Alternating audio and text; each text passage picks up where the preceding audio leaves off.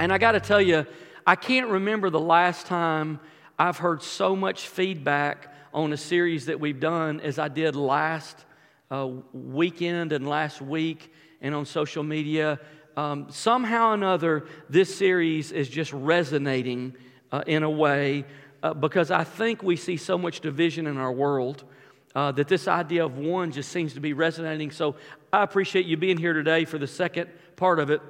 Um, so, uh, uh, do you know how in the state of Alabama to start a good church fight? Anybody know how to start a good church fight? Sorry, I'm just slightly malicious, you know, mischievous, I should say, not malicious, mischievous. Um, so here's how. How many Auburn fans do we have? oh, okay, all right, yeah, yeah. Well, you got to rest yesterday. Now, wh- where's all our disappointed Alabama fans? Yeah, yeah. No, I know. It hurt, didn't it? Didn't it hurt? It hurt. Yeah, you're just sitting there watching it in disbelief, thinking, you know, this can't be happening. Uh, but, but, you know, if, if you really wanted to stir a group of people up, you could start talking about their team, right? You know, you might, you know, might have a problem. Um, and, and, you know, to be honest with you, there's probably some people today that are at home because they have, you know, college football hangover or whatever, whatever they got. You know, they can't get out of the mully grubs. And so, you know, everywhere you go in our community, you see this, this, um, these license plates and these little yard signs that say, you know, a house divided. And you have, you know, orange and blue and red and white, you know, house divided. And then you have these families that have been divided and these, you know, marriages that are divided. And, and, uh, and we laugh about it, but um, you, you, some people take it pretty seriously. Uh, I, I always shudder when I go to a funeral and we go to the burial, and I look at the tombstones, the, the grave uh, capstones that say, you know, War Eagle, a roll, whatever you want to put in the middle there, Tide. And I think, really? Like that's what you're like? Like you have one opportunity to engrave something in stone that people would remember you for, and what you want to be remembered for is division. Really? I mean, you want to be known for that, you know, this was my team. Can I tell you, they don't even know who you are. And they don't care who you are as long as you keep buying the ticket. That's really all they care about, right? But I don't know if you know this, but we're a state that's known for division. One of the most fiercest divisions in the whole country. People will tell you that, you know, the Big Ten tries to pretend you know, and the other try to pretend like Michigan and Ohio State, ooh, you know, like that's a big division. You're like, no, no, you want to learn where the division is, you come down south. Like, we'll show you how to fight about football. Yeah? We're known for that. Unfortunately, that's not all the division we're known for. We're, we're also, we also have a deep history of racial division in, uh, in Alabama. I, I remember um, the first time I went to Selma. I'd never been to Selma, but I'd heard of Selma. I'd read about Selma in history books. But a few years ago, my son had a basketball game there, and I drove into Selma, and it just didn't even cross my mind where I was going. And as I pulled into Selma and I saw how, how broken and how dilapidated and the funk that rests over that city, and I pulled, uh, as we turned a corner, we, we were looking for the stadium, and I started passing these old, dilapidated, um, row houses, you know, that had no air conditioning, and oh, and it just, I, I, I literally, as I drove in my car to the, here we are on a game, and, and I'm, I'm, I'm holding back tears because I know it's like part of my imagination, but I, as I went past, I could, I could hear people screaming inside those houses, suffering, and I was thinking, Jesus, what did we do? Like, how, how, did, that, how did that happen? Now, now, where are we supposed to find the answers to that kind of division and pain? Well, I would look at John 17. John 17 has an answer. John 17, 20, Jesus is praying, and he says, My prayer is not for them alone. I pray also for all those who will believe in me through their message. In other words, all Christians who live in all places and all times, this is who Jesus is praying for. He says that all of them may be one, that all of them may be one. Father, just as you are in me and I am in you, may they also be one. Look at verse 23. I and them and you and me, so that they may be brought to complete unity. And then what's going to happen? And then the world will know that you sent me, have loved me, even as uh, uh, you loved me. You love them even as you love me. So Jesus has this prayer that kind of moves deeper in stages or unpacks in depth as he go. He starts with one, Father, my, my prayer is that they would be one. And then he goes to complete unity. And then he rests the weight of the credibility of the testimony of the church on that prayer and says, and then the world will know. Like, not until then. And then he even takes it a step further and says, you know what? In fact, I pray that their unity would be like, Father, my Jesus unity, the, the unity between the Son and the Father. What more could he say? There's nothing else deeper you can say. So, in this series, we've been talking about one. Last week, we talked about one tribe and we talked about uh, generational cultures. Today, we're going to call it uh, one people and we're talking about racial cultures. So, unfortunately, the church hasn't always lived up to Jesus' prayer. Let me give you a little example. The most segregated hour in America is still Sunday morning. Like uh, it's, it's 2019 and we're still there. Let me, let me give you the statistic 90% of all churches in America are 90% one race. So, so what does that mean? White churches tend to be all white, black churches tend to be all black, and Hispanic churches tend to be all Hispanic. Is it possible one of the reasons the church in America struggles to make an impact is because of our lack of oneness? How, how many of you like tomatoes? Yes, good. I love tomatoes. I was hoping it wouldn't be like, Ugh. some people are creeped out by tomatoes. I love tomatoes. The, the, the thing is, though, if you've never had a real one, you know what I'm talking about? It, it's not, it, it, it doesn't work. If you've only eaten those tomatoes that they've picked off the vine green, that they grew in a greenhouse and shipped across the country in the back of a tractor trailer and let sit in the shelf in a bag so that it could ripen, and then you take that thing home and eat it, that's not a tomato. I'm just telling you, that's not a tomato. When, uh, when Stacy and I were dating, uh, I brought her home to meet my family, and it was at one of the early times she had come to my house. And, and uh, my, my, my dad was raised in the country. Like he was raised poor in the country. They grew food. You know what I'm talking about? You wanted to eat, you had to grow it. You had to grow it or kill it, hunt it, find it, something like that. And so we always had a big garden. Like it was just in his DNA. And uh, I remember she came home once and she's talking about, I was asking her about what she liked. She said she didn't like tomatoes. I said, You don't like tomatoes? You know, I was thinking, Jesus I know and Paul I know, but who are you? You, can't not like tomatoes. And, and I said, Well, would you just try one of the tomatoes? And it just happened to be late spring, right at the beginning of summer. And my dad had these massive tomato plants that grow out the top of the wire thing and fold over. You know what I'm talking about? Just loaded with big red tomatoes. That Tennessee sunshine had just ripened them up real nice. We went out there and pulled one right off the vine, shined it up real good. I cut that thing open. I said, Try that. And I was just staring at her, you know. And she took a bite and she said, that's good. I said, Yes, that's what I'm talking about. That's a tomato. I don't know what you've been eating at your house, but that's a tomato. How many of you know there's a difference between a frozen tomato or a winter tomato, you know what I'm talking about, and a real tomato? Is it possible one of the reasons some people don't like tomatoes because they've never tasted the, the real thing? And could it be that one of the reasons that the church doesn't make an impact and there's so much, uh, uh our faith is uh, insufficient and ineffective in reaching our country is because people look at the church and it looks just like everything else. It looks like a plastic tomato. There's something not real about it, there's something not different about it.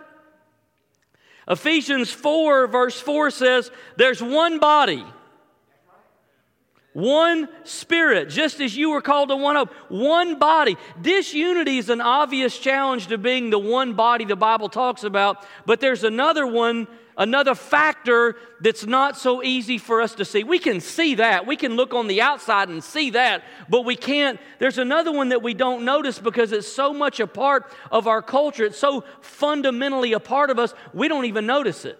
We breathe it, we drink it, we, we, we live in it. And, and, and I'm just going to call it individualism.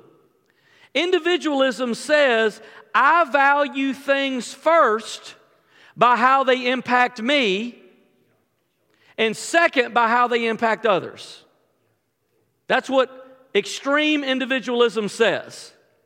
So now you might ask, how's that a hindrance to Jesus' prayer being answered that we become one? Well, because we tend to think about the Christian life in terms of questions like these How am I doing with God? How is my walk with Christ? Am I growing? Now, look at the second half of the questions. We tend to not think about the Christian life in terms of these questions How's my church doing with God?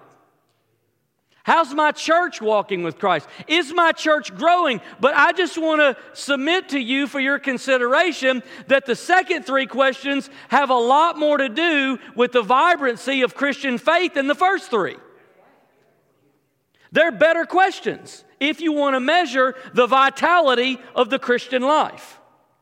Ephesians 3, verse 10 says, His intent. Now, this is a big, giant, lofty verse but I want to unpack it a little bit this morning. His intent, God's intention, was that now, through the church, the manifold wisdom of God should be made known to the rulers and authorities in heavenly realms. Now, don't get thrown off by all the verbiage. Here's what you basically need to know about this verse it says, God is revealing his wisdom to all of those who oppose him.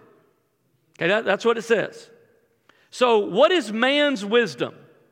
If we're going to see the difference in God's wisdom, man's wisdom is conquest and slavery and economic oppression and violence and power and greed and racism and division and individualism. God's wisdom is build one another up, encourage one another, strengthen one another, love one another, be one. So you see the difference? That's man's wisdom, that's God's wisdom. So how does God or where does God reveal his wisdom? Look back at Ephesians 3:10. His intent was that now where does he reveal his wisdom? Through the church. Why can't you and I live a vibrant Christian life without the church? Because we can't have a revelation of the wisdom of God outside the church. We can't individualize the faith and custom, customize the faith and tailor make the faith to ourselves, and it's a plastic tomato. But if you want the real thing, it's in the church that the wisdom of God is revealed. So in this context, this verse is saying God is, God is doing something new that he had never done before on the earth. He had revealed himself and his wisdom through Israel in the Old Testament. But now in the New Testament, he's going to reveal his wisdom in a different way. And that wisdom is going to be revealed through the church. His wisdom is being revealed through the church by all those that oppose him. And what is that revelation of wisdom? What does it look like? Here's what it looks like that Jews and Gentiles can both be part of the church. That's the wisdom. That was revolutionary. Individualism says it doesn't matter if my church ever reaches the kind of oneness Jesus prayed for. What matters is that I'm being ministered to. And individualism says if I'm not being ministered to the way that I think I ought to be here, I'll just go find a better church who will minister to me. And we'll evaluate the vitality of our faith by what the church is doing for us. We don't measure the vitality of the church by how we are contributing to its unity. But in the New Testament, that's a greater measurement. So the New Testament understanding of the church says what happens to the church is infinitely more important than what happens to any one of us individually because the church is the hope of the world. It is through the church that the manifold wisdom of God is revealed, not through the individual. God's wisdom's not revealed through you, and it's not revealed through me. It's revealed through us. So if, so if we get that right, it changes a lot of things. So Jesus' prayer that we would be one will never be answered if we live racially divided and individualistic lives. We can keep feeding these plastic tomatoes to Shelby County, but it's not going to make a difference because it tastes like everything else they're eating. But when you feed the real thing, somebody says, I never had nothing like that. Give me some more of that. So there's two things you and I can do if you want to take notes today. There's two things you and I can do to help be- become the one people that God that Jesus prayed for. We can actually be the answer to Jesus' prayer. How do we do it? Number 1, renew your mind. Philippians chapter 2 verse 5 says in your relationships, notice the context. Not, not in your attitude toward yourself, not in your thoughts about yourself, in your relationships with one another.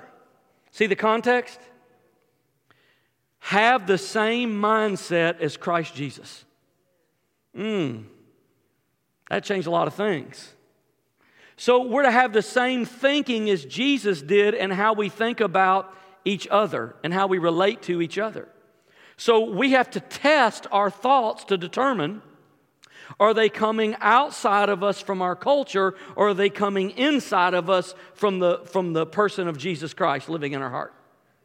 Where's this thought coming from? So imagine how challenging this would be to live out when the Bible was written. In, in the times the New Testament was written, the Roman culture was huge on social status. Uh, many of the Jews didn't think the Gentiles, uh, the non Jews, should even be part of the church. Women had very little status or rights at all, and a good number of people were slaves. They were the legal property of other people. So, this was the culture in which the New Testament church started, and, and what was the church's answer to all of this? Galatians 3 28. This is what Paul the Apostle wrote to one of these churches. There is neither Jew nor Gentile, slave nor free, nor is there male and female, for you are all one in Christ. There it is again. So, the New Testament standard for a church was that when you were in the world, you might have a high status, you might have a low status, you might be rich, you might be poor, you might be slave, you might be Gentile, you might be Jew, you might come from the wrong side of the tracks, you might come from who knows what. But when you come together as the church, you're one, you're equal because you're one in Christ. Now, now I want you to imagine for a minute what a first century New Testament church might look like. So you might gather together, uh, oftentimes in homes.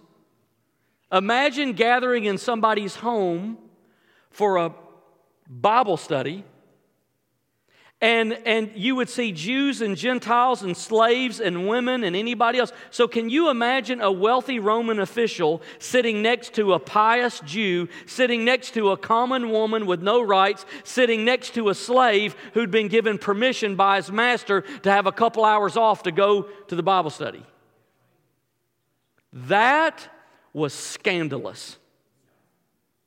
There's no other place in society in the first century that you would ever have that cross section of people meeting together in one place.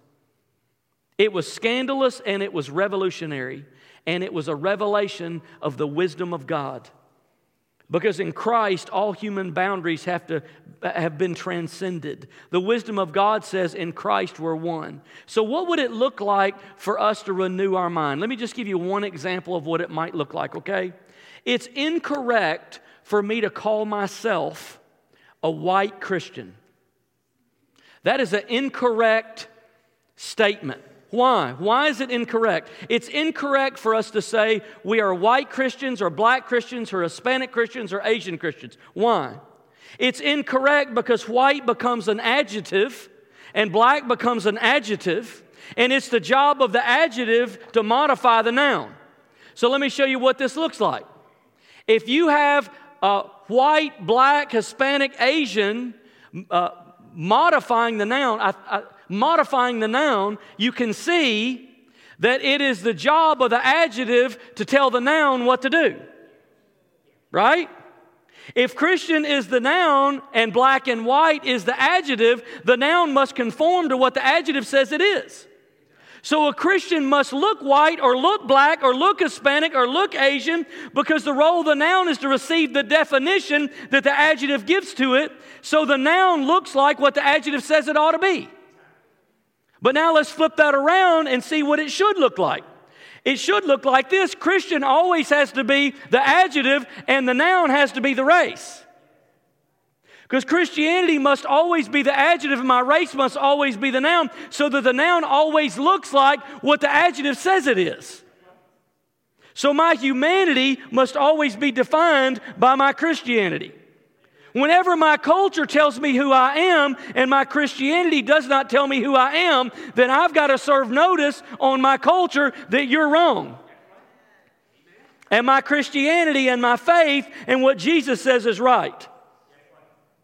So, uh, the, the only way we ever become one is we become one in Jesus, which means Jesus has to be first. So, we have to renew our mind with the mind of Christ. All right, number two. Here's the last point live in the Spirit. Live in the Spirit. Who's the Holy Spirit? Well, the Holy Spirit's God. He's a member of the Trinity. Father, Son, and Holy Spirit. When Jesus was resurrected and went to heaven, the Holy Spirit came to earth. Now, God was no longer limited in one human body, but He was free to fill the whole world with His presence. That's who the Holy Spirit is. Now, what does the Holy Spirit do? The Holy Spirit gives us power to do things that we cannot do on our own. What does the power of the Holy Spirit look like? It looks like spiritual gifts. And the Bible says that every Christian has at least one spiritual gift, most have more.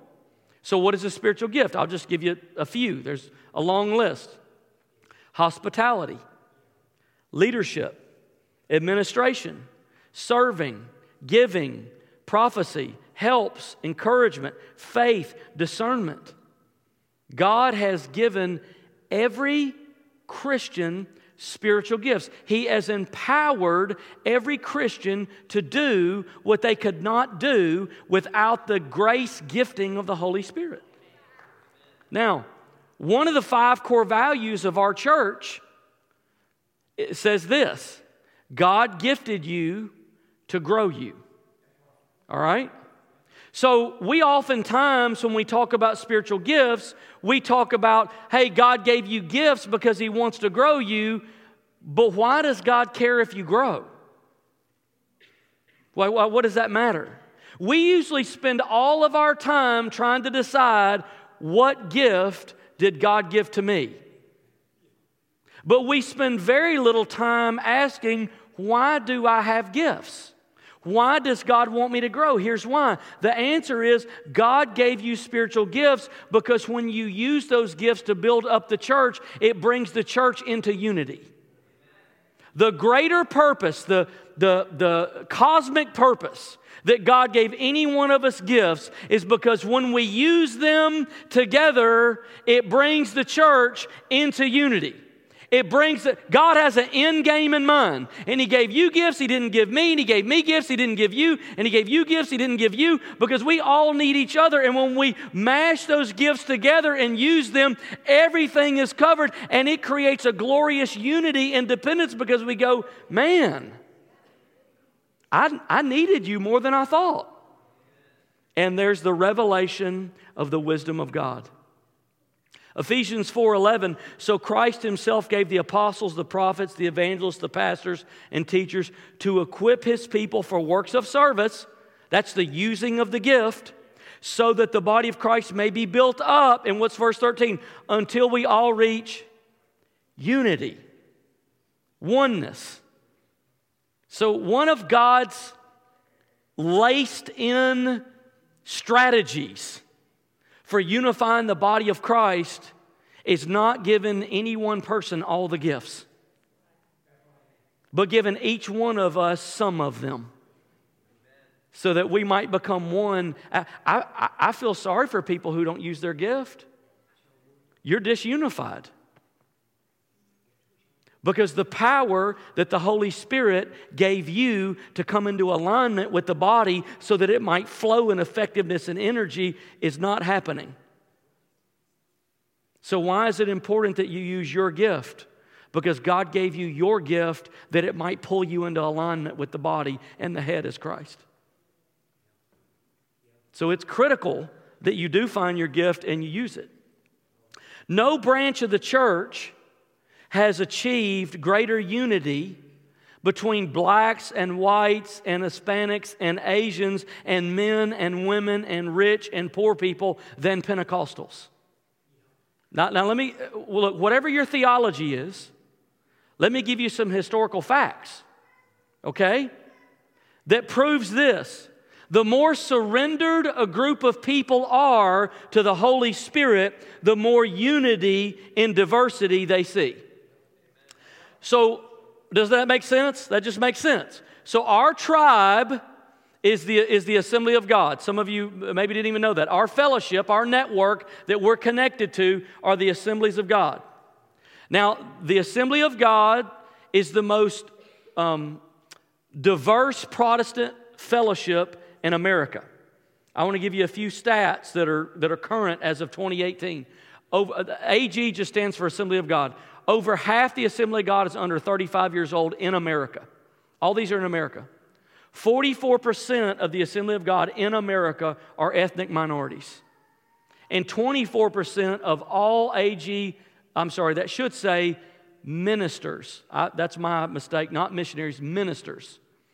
Ordained, credentialed ministers in America are, are women. The more surrendered you live to the Holy Spirit, the more unity and diversity you will have. Because that's the alignment, that's the agreement, that's the answer to Jesus' prayer of oneness. 19 years ago, led by uh, Pastor Ron Cox, several leaders from this church got together and said, What does God want to do in this church? And they spent months together praying and talking and, and discussing and honed down into a statement what they believed God wanted to do in this church. This church was not very diverse at that time. This is 19 years ago, almost 20 years ago. But they wrote a statement, and I've got a copy of it. Uh, it says Kingwood Vision, April 20th, 2000. And I want to read to you one, there's four sentences on it. I want to read to you one sentence. This is what was in the heart of those people nearly 20 years ago equipping the family of God for ministry through word and lifestyle, we will defy racial, economic, and generational barriers as we embrace cultural diversity. That's what, that's what was in the heart of this church 20 years ago. Now, I want to show you, uh, it'll take a, a minute for me to explain this, but I want to show you where we stack up today in relationship to our community. So you can't reach people who aren't in our community because they're not here. But you ought to be, every church, in order to be a New Testament, fully functioning, effective church, ought to be a reflection of its community. And in 2000, I don't think Kingwood Church was. We took an extensive survey in our church in 2017. I want to show you the, the numbers. In, in a 10 minute drive of Kingwood Church, the population is 81% white. In 2017, Kingwood Church was 82% white. In a 10 minute drive, the population around our church was 12% black, Kingwood Church 11%. Hispanic 8%, Kingwood 8%, and I actually put the little nuance under the Asian population because it was ironic, it was identical 1.4 to 1.4 as Kingwood Church followed the Holy Spirit. The Holy Spirit began to mesh together our church in an incredible diversity. And I got to be honest, when I first moved here, I took it for granted. But the longer I've lived here and the more I've looked around, the more I've thought, you know, we're the exception.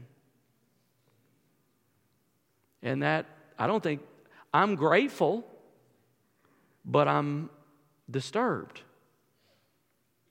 Every church should be an answer to Jesus' prayer, shouldn't it?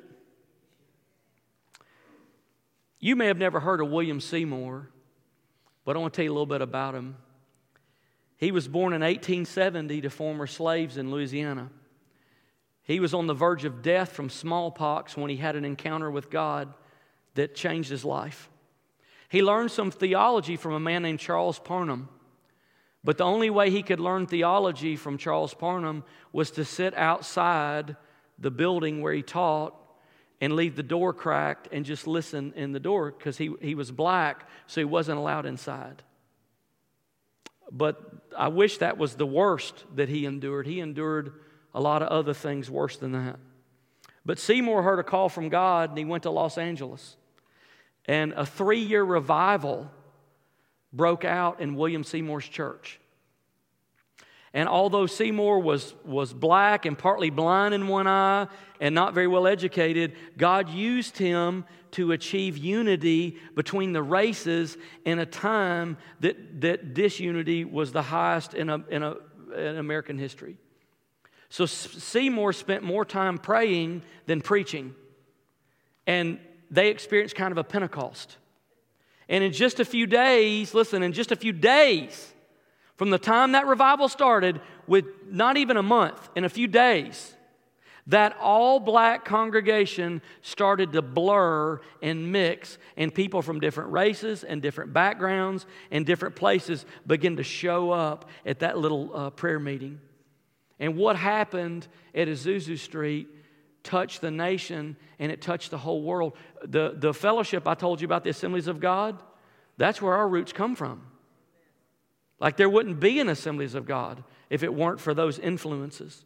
One journalist said the color line was washed away at Azusa. Seymour put it like this Pentecost makes us love Jesus more and love our brothers more. It brings us into one common family. You know why I think God used William Seymour? You know why I think God used a black man in the early 1900s? Because it was a way, it was the most effective way at that point that God could reveal the manifold wisdom of God. It didn't come through a polished orator, it didn't come through some third generation leader. It came from an unexpected place, and God's wisdom was on full display so everybody could see. One people doesn't mean that we stop being different. We don't stop being male. We don't stop being female. We don't stop being black or white or Hispanic or Asian. It's just that our hearts have gotten captured by something greater than our differences. And that is the majesty and the glory of Jesus Christ. We've been captured by Him. Come on, that's something you can clap about today. Isn't that right?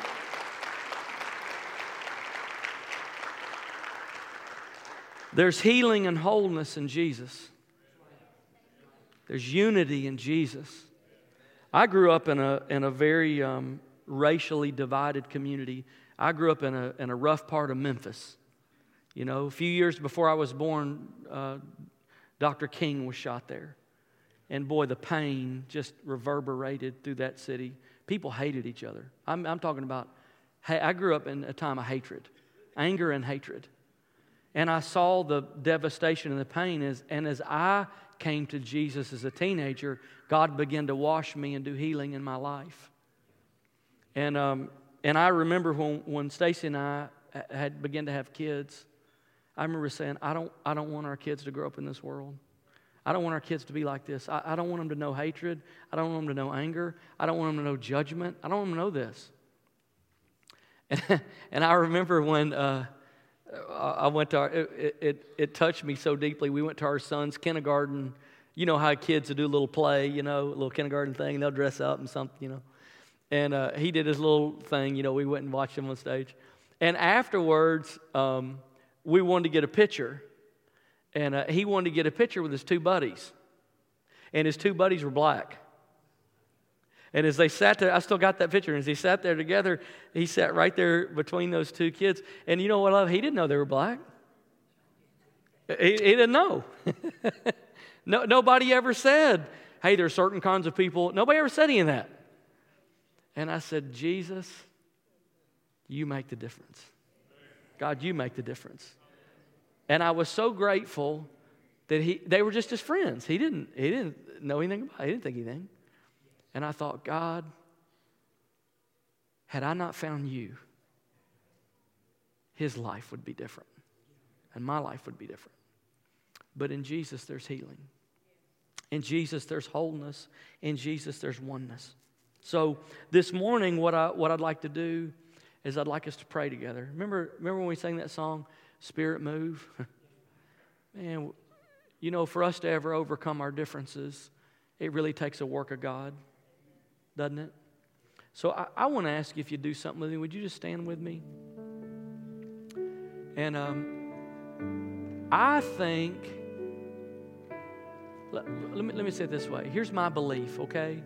And, and maybe I'm wrong, but it's what I believe. At least it's what I believe today. And I've believed it for a while. I believe it's always the responsibility of the majority to welcome and include the minority. I believe that's where the responsibility rests.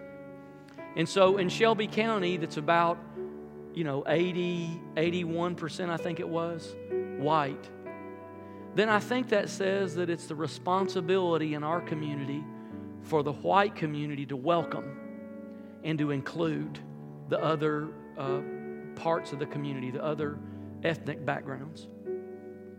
So, um, Ephesians 3 calls that a revelation of the manifold wisdom of God. and I've just been praying, and I wonder today if we might see a revelation of the manifold wisdom of God here today. So here's what I want to do I want to invite, you, you don't have to do this if you don't want to do it, but I would like to invite every um, ethnic minority in the room. If I want to invite you to come and stand with me. Uh, you don't have to uh, turn around. You can just come come and stand at the front and face face me here and I want to I want to have a time of prayer. And so if you're if you're an ethnic minority or if you maybe are in an interracial relationship, maybe maybe you are, you know, um, white, but you're married to someone who's who's um, who's not, or you know, maybe there's a blend family. I'd love for you to come and stand with me. Would you come and just stand with me? You'd honor me if you'd stand with me.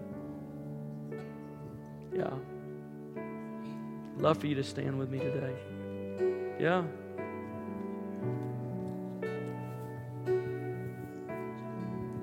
Yeah, come on. Yeah, on the worship team. Would you come? Everybody. Thank you. Thank you so much. W- would you bring the lights up a little bit? Could you bring the lights up just a little bit more? I, th- I think I think what we're seeing today is a revelation of the manifold wisdom of God. Do you agree with that? I believe that.